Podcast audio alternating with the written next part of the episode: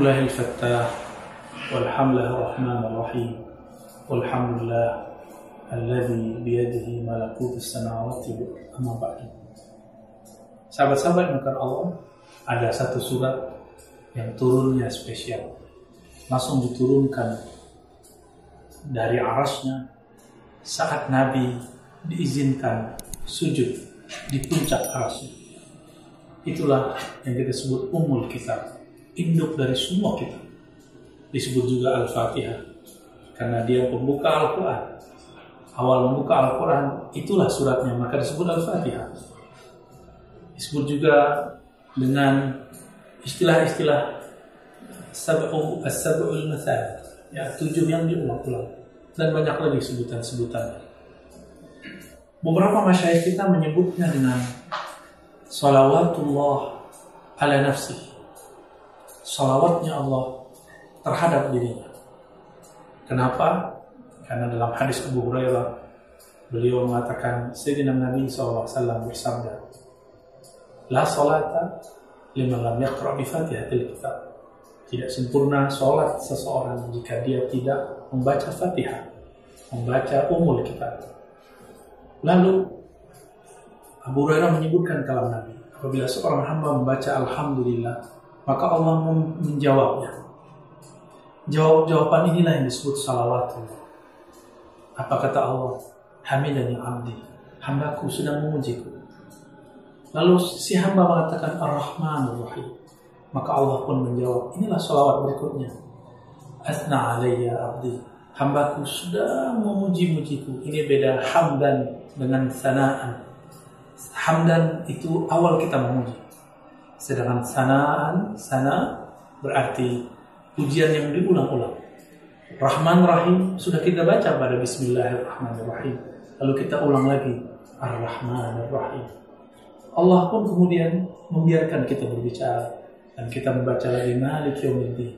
Allah pun mengatakan hambaku memujiku kembali. Lalu seorang hamba mengatakan iya karena abu iya karena. Hanya kepada engkau kami minta pertolongan. Hanya kepada engkau kami menyembah dan meminta pertolongan. Lalu Allah mengatakan, Wahai hambaku, apa pun yang kamu minta, aku akan jawab. Laka ma sa'alta. Apa pun yang kamu minta, aku akan beri. Begitu juga di ayat berikutnya, di ayat berikutnya sampai waladhalin. Amin. Sahabat-sahabat yang Allah, di dalam Al-Fatihah itu ada jawaban-jawaban Allah dari dialog seorang hamba.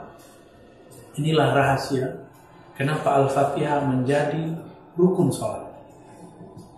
Betul ada riwayat orang mengatakan bahwa dialog seorang hamba ada di tasyahud. Tapi hadis yang sahih dialog hamba bukan pada tasyahud, tapi ada pada surah Al-Fatihah. Jadi, apabila kita memulai Al-Fatihah, sebenarnya kita sedang berjawab-jawaban dengan Allah, berkomunikasi kepada Allah. Itulah sirrus salawat, sir daripada salawat yang ada pada Al-Fatihah. Lalu kemudian sahabat-sahabat yang Allah, apa kandungan secara maknawi dari Al-Fatihah? Al-Fatihah itu dimulai dengan basmalah. Bismillah adalah inti dari semua kitab di alam semesta. Tanpa Bismillahirrahmanirrahim, tiada kitab yang diturunkan. Karena itu adalah yang pertama kali dituliskan di Luh Mahfuz. Jadi Luh Mahfuz ini makhluk Allah yang suci. Itu berkalam kepada Allah, Ya Rabb, apa yang akan aku tulis? Lalu di satu riwayat dari Imam Tirmizi mengatakan, Uktubi, tulislah Bismillahirrahmanirrahim kata basmalah. Ada riwayat lain yang menyebutkan lafaz sebelum basmalah, tapi dia adalah inti dari basmalah. Namun yang sahih hanyalah riwayat ini. Kemudian lafaz alhamdulillahirabbil alamin itu adalah doa yang paling tinggi. Afdalul doa alhamdulillah. Doa yang paling tinggi adalah alhamdulillah. Sungguh aneh mungkin bagi orang awam, kenapa alhamdulillah disebut doa? Ternyata doa yang tertinggi bukanlah meminta, tapi doa yang tertinggi adalah memuji. Doa tertinggi adalah ketika si hamba merasakan kemuliaan zat yang dia akan meminta kepadanya. Ketika kita merasakan hal ini, itulah doa yang paling tinggi.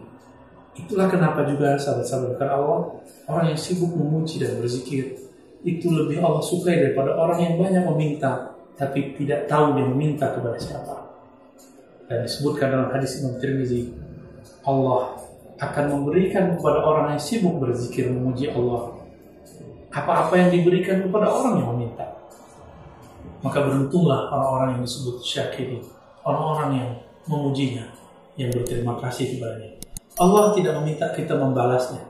Allah hanya meminta agar kita memujinya sebagaimana dia adanya, memujinya sebagaimana dia pantasnya.